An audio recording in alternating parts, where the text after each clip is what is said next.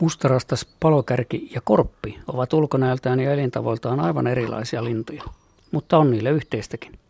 Kaikki kolme ovat mustia, ja juuri niiden musta väri on herättänyt ihmisissä pelkoa ja epäluuloa vuosisatojen ajan, nimenomaan keskeijän jälkeen ja kristinuskon vaikutuksesta. Kristikansalle musta väri on kuoleman väri, pitkän perjantain väri. Mutta aina ei ihminen ole katsonut mustatakkeja yhtä nurjasti. Korpit tanssivat Espanjan ja Ranskan luolamaalauksissa alkuherkien lomassa jo 20 000 vuotta sitten. Ihminen ikuisti luoliin elämänsä merkittäviä kumppaneita. Kulkeakseen ylisen ja alisen maailman väliä samaanit ottivat korpin hahmon. Skandinaavisessa tarustossa Valhalla valtialla Uudinilla oli kaksi korppia, Hugin ja Muunin, ajatus ja muisti. Korpit lensivät joka aamu maailmaan kerätäkseen tietoja, jonka ne kuiskivat Jumalansa korvaan. Pohjois-Amerikan intianien uskomuksissa korppi haki taivaalta auringonvalon, jota ilman ihmiset asuisivat ikuisessa pimeydessä. Kristinuskon alkuaikoinakin korppi auttoi ihmistä. Noa lähetti arkistaan korpin joka päivä tarkastamaan, oliko vedenpaisumus päättynyt. Viikinkipäällikkö Floke Wilkertsonilla, Frafna Flokella, oli laivassaan rannattomalla Atlantilla vuonna 868 korppi, joka yhtenä aamuna ei palannutkaan. Siitä Flokke tiesi linnun löytäneen maata. Korpin, muinaisnoreksi Hrafn, perässä viikingit löysivät Islannin. Aikojen alusta ihmiskunnan mahtavimmat heimot, hebrealaiset, sumerit, babylonialaiset, kiinalaiset, kreikkalaiset ja roomalaiset, kunnioittivat korppia viisauden korkeimpana veisuna. Viisauden jumalatar Apollo muuttui korpiksi anotessaan maailman kaikkea tietoa. Oikeastikin korppi on viisaimpia eläimiä, ja ratkaisee ongelmia nokkelammin kuin simpanssi tai parivuotias lapsi. Vielä keskiajalla korppia katsottiin hyvällä, koska siivotessaan jätteitä kaupungeista ja kalutessaan kuolleita sota- ja ruttotantereilla haaskan syö ja hidasti tautien leviämistä.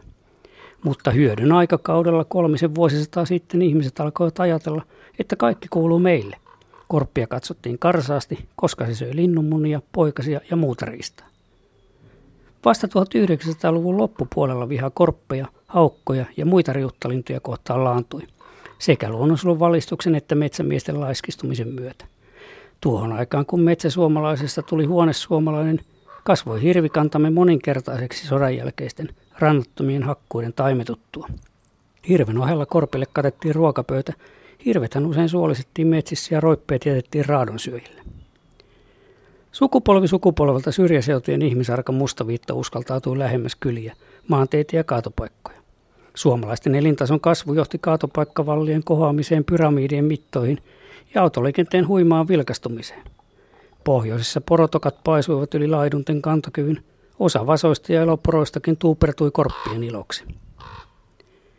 Nykyään metsäkorppien olot ovat huonontuneet, kun hirvet vedetään nylkymajoille, porot teurastetaan laitoksilla – eikä tunturissa, eivätkä linnut kaatopaikoillakaan pääse käsiksi ruokajätteisiin.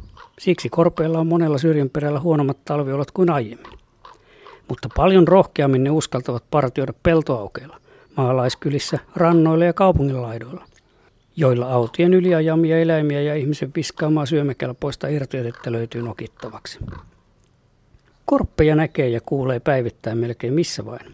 Korpilla on yli 80 erilaista ääntä, niidenkin avulla se siirtää osaamistaan ja tietojaan niin elinikäisille puolisolleen kuin poikasilleen. Omalta pihaltani kirkkonummella saan seurata korpin elämää aamusta iltaan, kun linnut ronkottelevat taivailla milloin milläkin asialla. Tiaisten ja muiden ruokavieraiden jälkeen korppi on todennäköisin laji, jonka näen tai kuulen rappusille. Reilun kilometrin päässä Humaljärven rannassa on ollut korpinpesä niin kauan kuin tiedän. Mutta tänä kevättalvena näin korpin melkein joka tunti työhuoneen ikkunastakin – Nimittäin uusi pari on valinnut pesäpaikan lähimäen kupelta. Joka päivä talon päällä riidellään uuden ja vanhan reviirin rajoista. Ja toisenaan kyytiä saa jopa tusinan lauma nuorisoa, jota reviirikorpit eivät siedä. Korppien touhuja saa nyt seurata melkein missä vain aukeilla mailla, sillä koko Suomi on jaettu yli 10 000 korppiparin tonteiksi, joiden omistajat partioivat aluettaan aamusta iltaan.